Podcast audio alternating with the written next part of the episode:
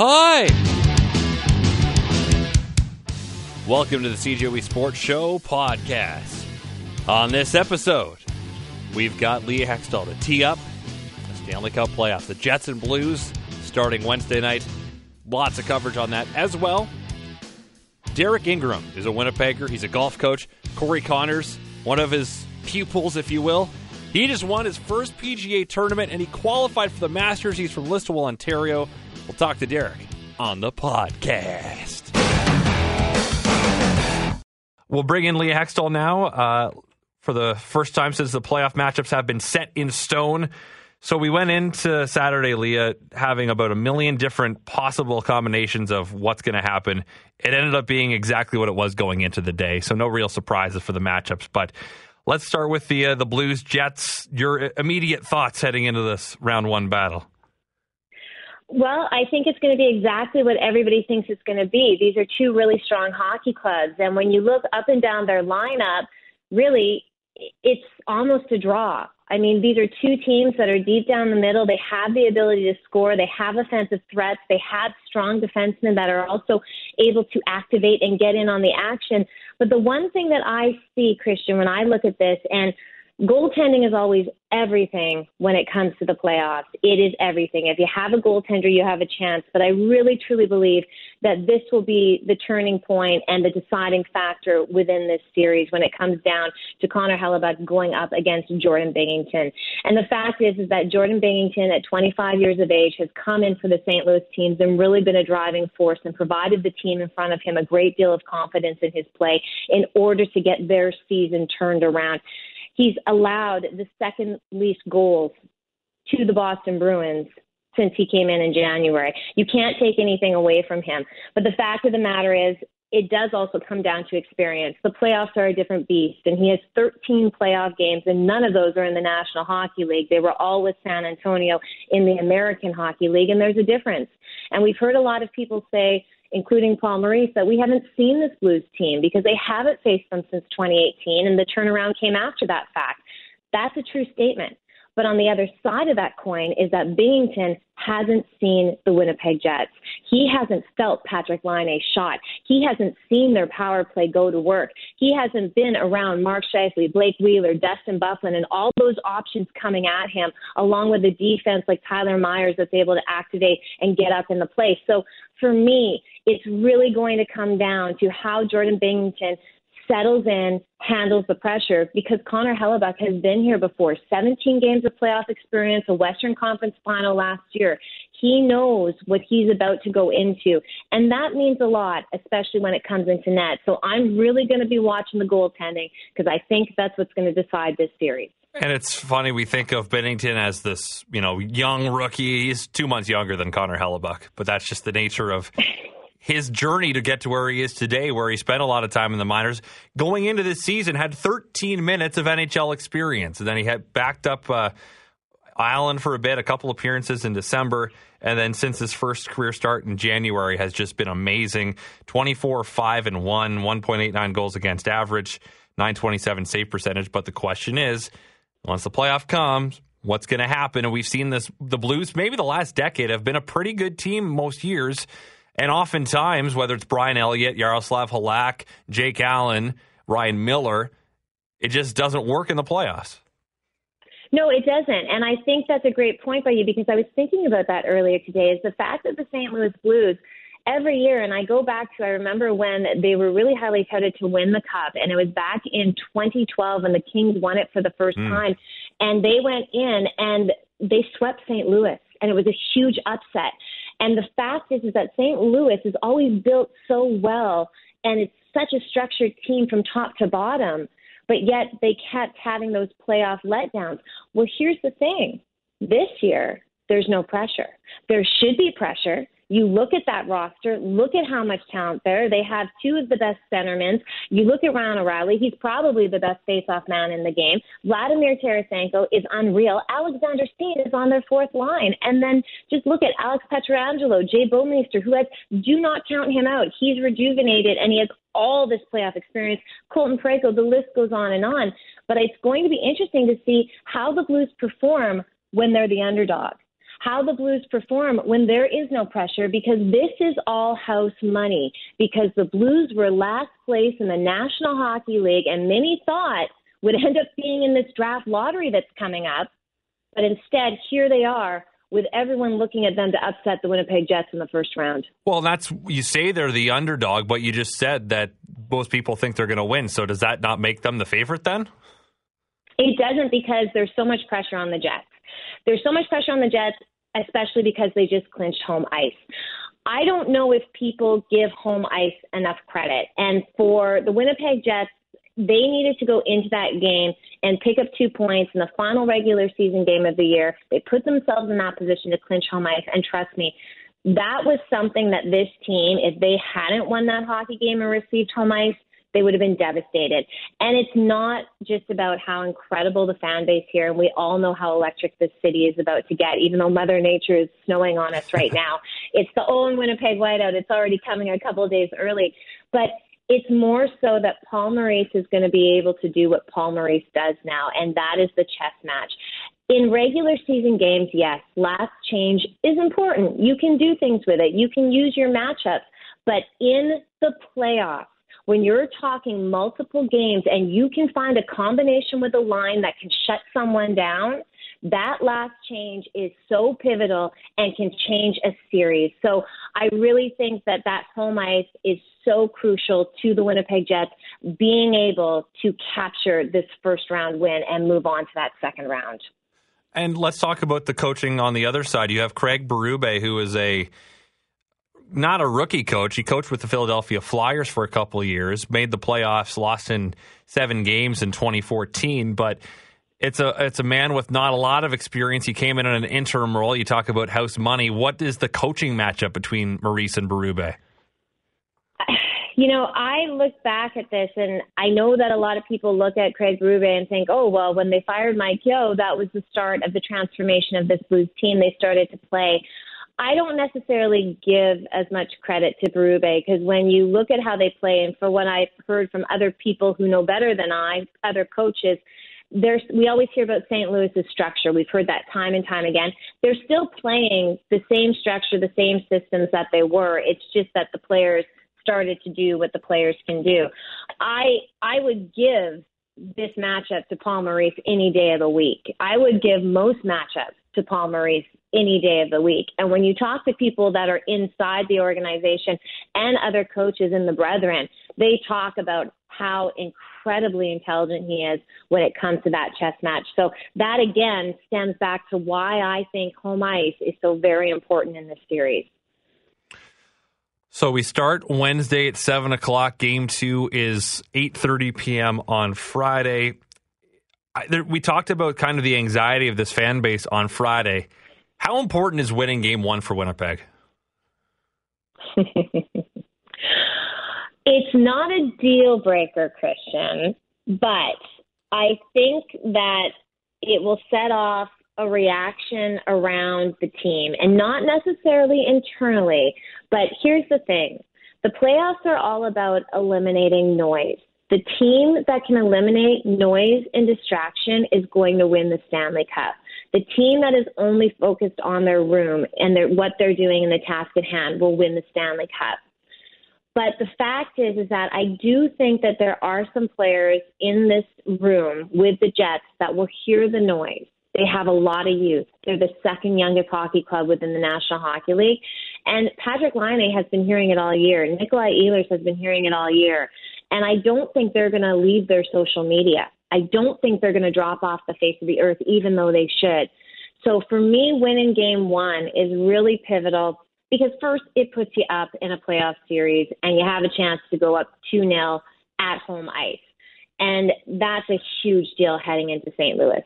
But I do think that if the Jets can avoid that internal external panic mode that that would be a really great benefit. So i mean it probably sounds like a no brainer of course you want to win game one but i have a feeling if the jets lose game one even if it's a two to one decision and they play really well there's still going to be too much panic that goes on mm. in this city and alone in this province. I don't disagree with that at all. Josh morrissey sounds like he's going to play wednesday. How much does that help oh oh I mean, I can't like. I mean, is there a bigger stud on the blue line than Josh Morrissey? The answer is no. He's their best defenseman, hands down. He's one of the best defensemen in the league. I mean, we remember if everyone does, he got suspended for a game in the series against the Minnesota Wild last year for the cross check to Eric Staal, and you really notice that he wasn't out there. And that would be the same thing, especially against this St. Louis team, which is a heavy team. They've got lots of offense on their D as well.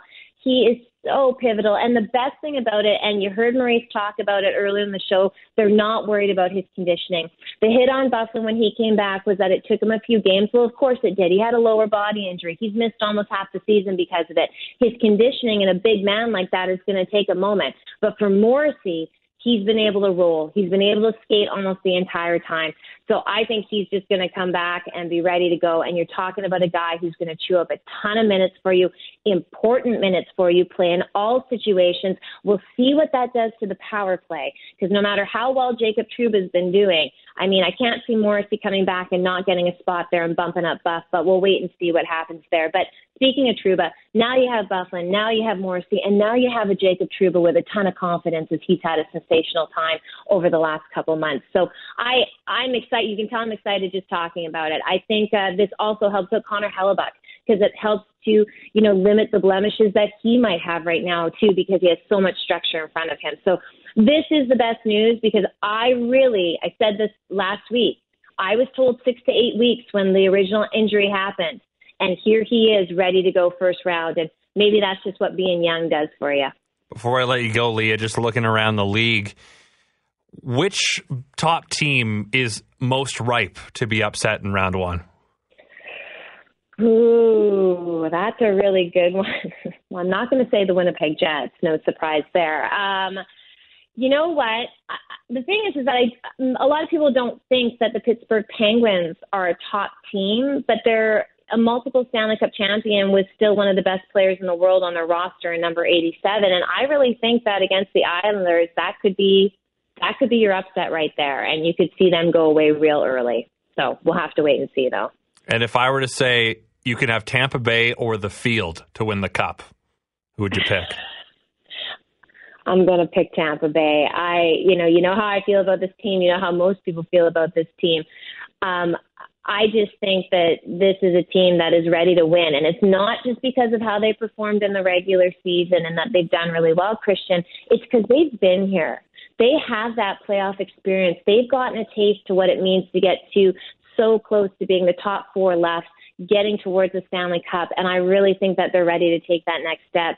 And unlike everyone else, Christian, I don't believe that the regular season, I hate that saying that, oh, the regular season doesn't matter because it's a new season. Yes, it's a fresh sheet of ice. And if you finish first or if you finish in the eighth spot, you're on level playing ground. But are you really? Because I'm sorry. Everything you do in the regular season builds the team, builds the system, builds the character, and allows you to be the team you are entering the playoffs. So I believe in the regular season and its merit, and that's a big reason why I believe in Tampa Bay. Well, Lee, I can't wait till Wednesday. It's the best time of year. Stanley Cup playoffs almost here. Appreciate your time, and uh, we'll have a lot to talk about on Friday for sure. We will. The great thing about it, Christian, is it's going to be a good series. It's going to be good hockey.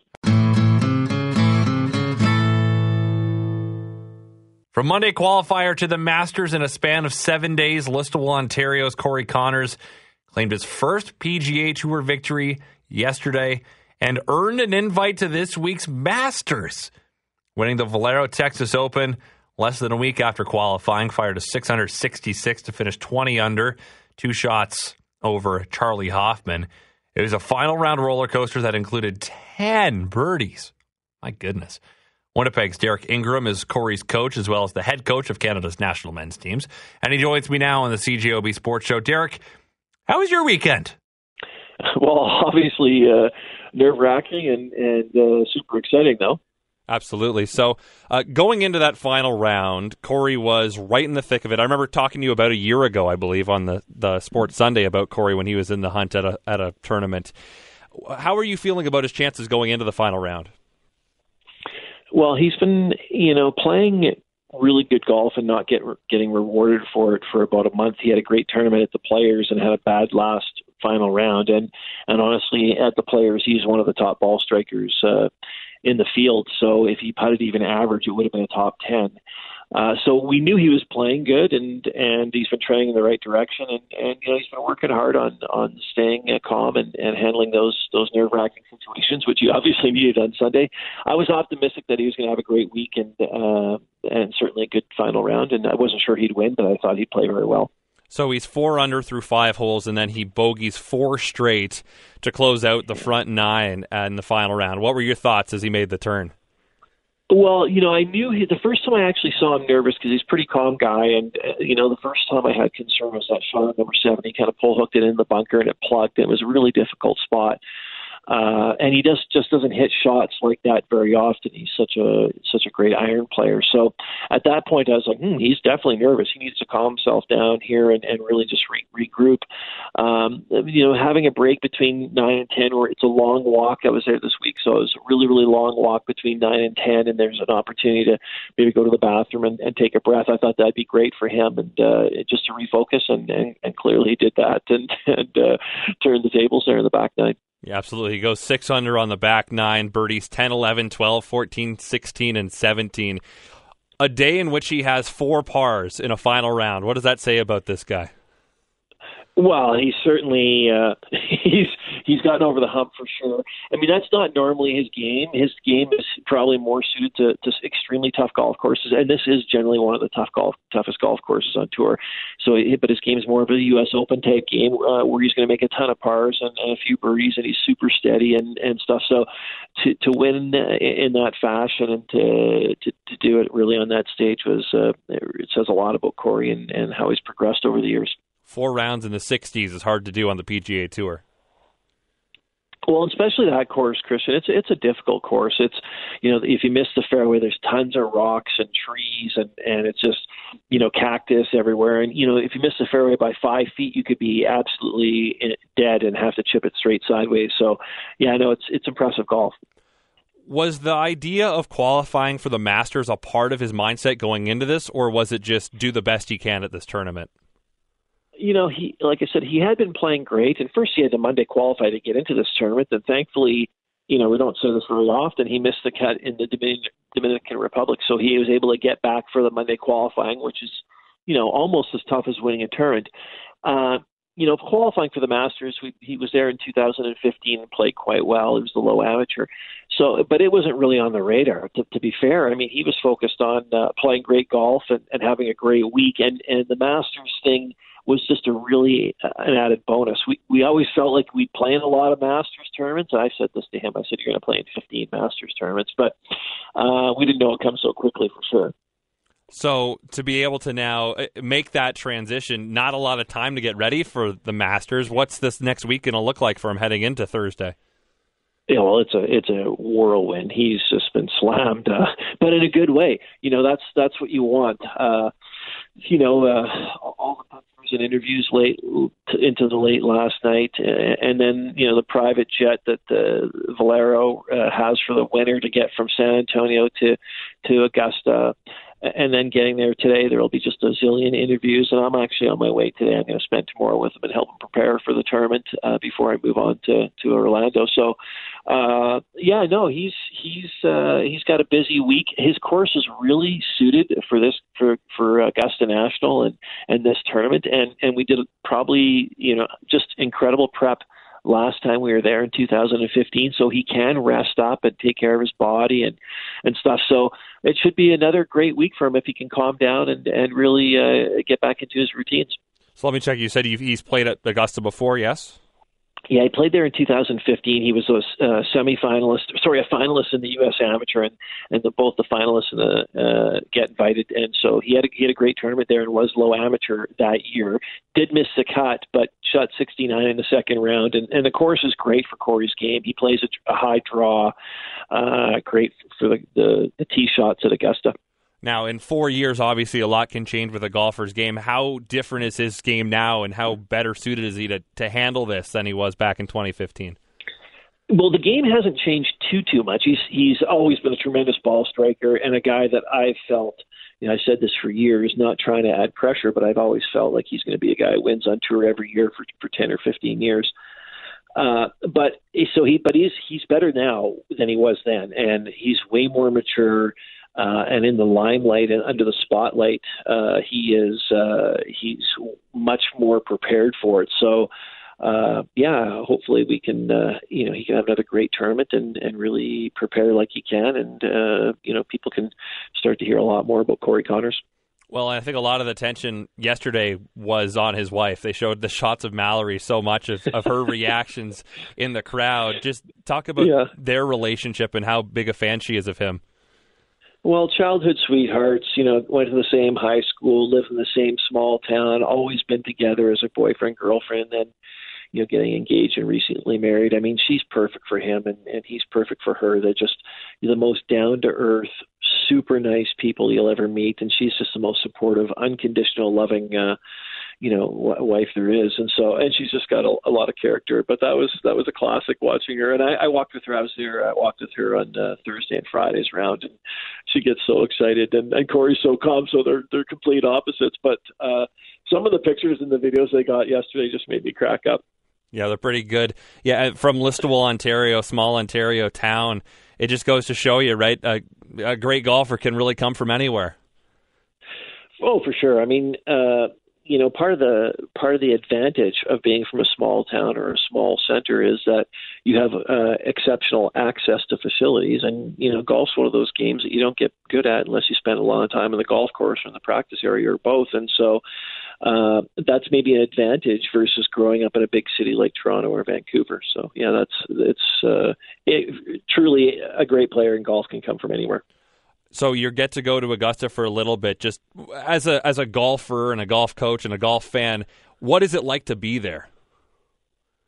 It's uh, honestly, Christian, it's a little bit unreal. Like it's it's not even like sometimes you'll bend over and touch the grass that you're walking on because it's in such perfect condition. You're not sure if it's fake or real, and, and I'm serious with that. It's really like it's like a magic land. And so, fortunate, I've been fortunate enough. I was there with Mackenzie Hughes, another player coach, uh, two years ago, and then Corey four years ago, and, and and then we were there in preparation a few times before the tournament. So I've been there a lot, but it's always very special, and it's a dream come true for me to go back again, and, and especially with a player that I've invested so much time with, and I just you know I, I love so much and have uh, such a you know deep relationship with. So uh, for me, it's it's going to be a real thrill, and uh, and I'm really looking forward to it. Well, Derek, I appreciate you taking time to talk to me today. Uh, good luck, safe travels, and uh, wish Corey Conners the best of luck from all of us in Canada.